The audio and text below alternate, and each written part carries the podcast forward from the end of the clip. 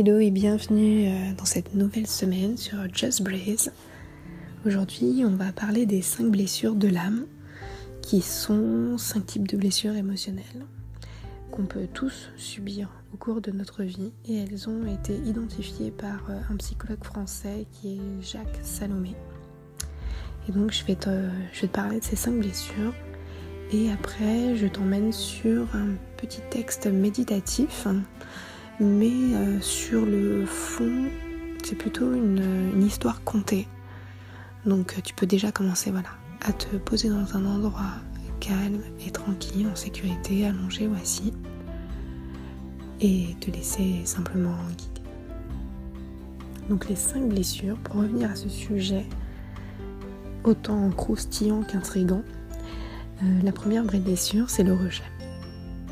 Donc se sentir rejeté, abandonné ou exclu, euh, bah, forcément cause une douleur euh, assez intense. Cette blessure peut survenir lorsque nous sommes rejetés par euh, des amis, des membres de la famille ou partenaires romantiques. La deuxième blessure, c'est la trahison. La trahison, elle peut venir de personnes en qui on a confiance. C'est souvent le cas d'ailleurs. Des amis proches ou des membres de la famille. Pareil, la douleur, elle est importante. C'est pour ça qu'on parle de cinq blessures de l'âme. Euh, là, l'impact, il va être sur la perte de confiance en soi et la perte de confiance envers les autres. Troisième blessure de l'âme, c'est l'humiliation. Quand on est humilié, ridiculisé ou critiqué de manière excessive, euh, même un petit peu après, c'est une question de perception en fait. Euh, pareil, on est sur une douleur émotionnelle qui est importante. Euh, pareil, ça peut survenir dans tout un tas de variétés de contextes, aussi bien à l'école, au travail qu'à la maison, ça touche vraiment toute euh, euh, notre sphère. Quatrième blessure de l'âme, l'abandon. Je pense que c'est celle-ci dont on entend le plus parler. Alors on peut, on pourrait croire que c'est proche du rejet, mais pas tout à fait. L'abandon, c'est vraiment lorsque on est physiquement ou émotionnellement séparé d'une personne ou de plusieurs personnes importantes dans notre vie, euh, d'un être cher. On a pu être abandonné par ses parents pour diverses raisons, ou, ses grands-parents qui étaient une figure en fait d'attachement important. Et là, effectivement, ça fait partie des blessures de l'âme, donc on est sur une nouvelle douleur émotionnelle qui est importante et sur une anxiété qui va être extrêmement présente et qui va être très très intense en fait.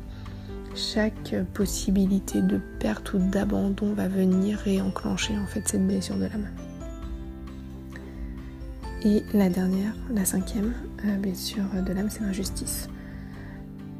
Donc ça, ça survient quand on est euh, nous-mêmes victimes en fait de discrimination, d'inégalité ou d'autres formes d'injustice. Hein.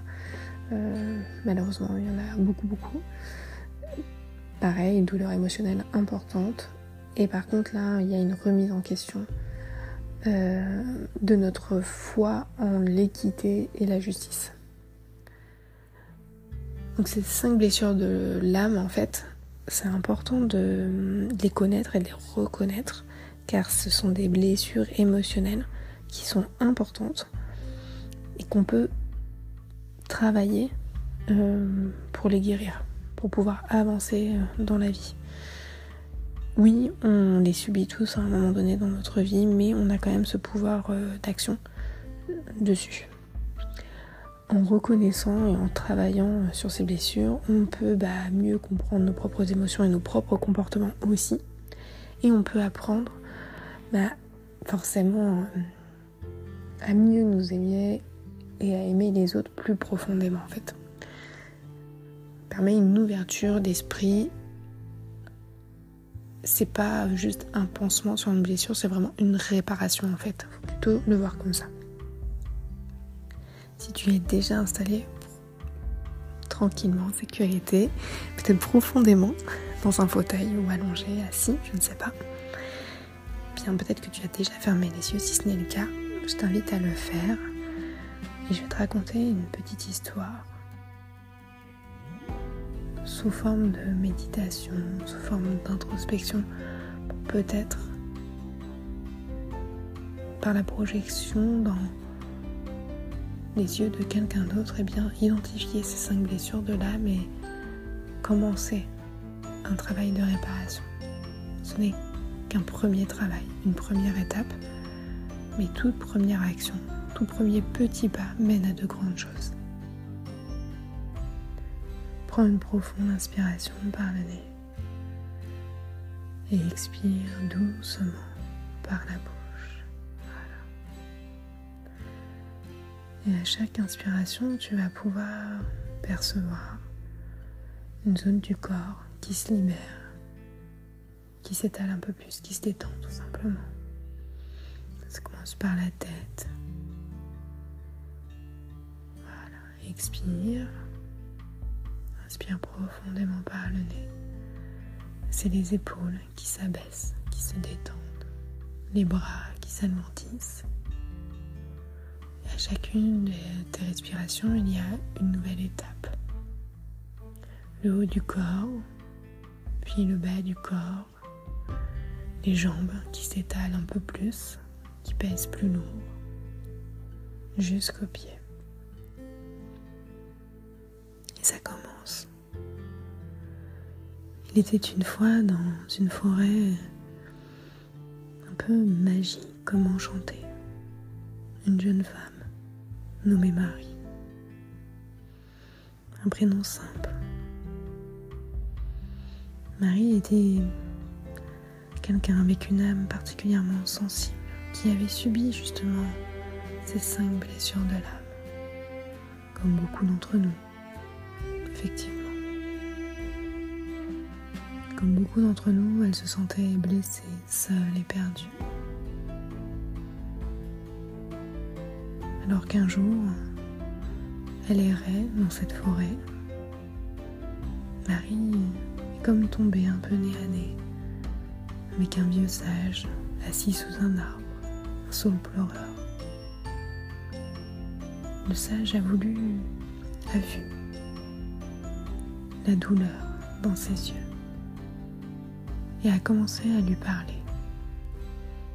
Lui parler d'une méditation, une méditation bien particulière qui pourrait, eh bien, démarrer une reconstruction, être la première action qui pourrait la libérer de ses blessures émotionnelles.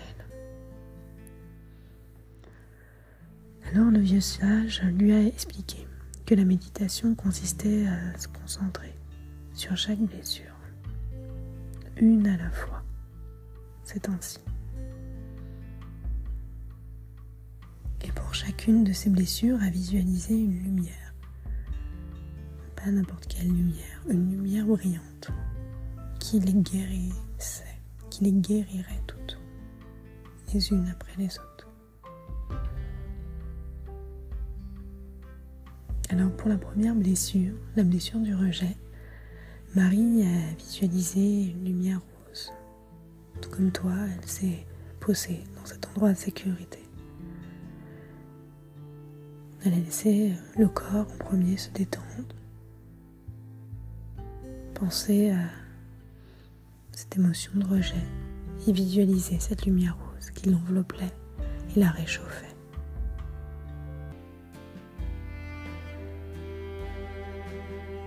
Par la respiration, cette lumière était de plus en plus présente, de plus en plus enveloppante, de plus en plus chaude. Elle fit de même pour la trahison. Cette fois-ci, elle a visualisé une lumière dorée, pleine de symbolisme, qui apportait paix et sécurité. Et grâce à la respiration, celle-ci enveloppait la réchauffer, lui apporter la paix et la sécurité dont elle avait besoin. Pour l'humiliation, c'est une toute autre lumière qu'elle a visualisée, une lumière bleue, qui la purifiait et la libérait de toute honte. À chaque couleur son symbolisme, pour chaque blessure une couleur. Pour l'abandon, elle a visualisé une lumière verte qui la remplissait d'amour, de compassion. Et enfin, pour la dernière blessure de l'âme, l'injustice, elle a visualisé une lumière violette qui lui redonnait confiance en l'équité et la justice.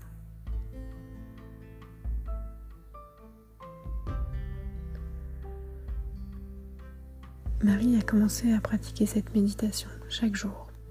Et petit à petit, petit pas après petit pas, elle a senti ses blessures s'atténuer, se reconstruire. Elle a commencé à se sentir simplement plus forte, plus aimante et plus confiante.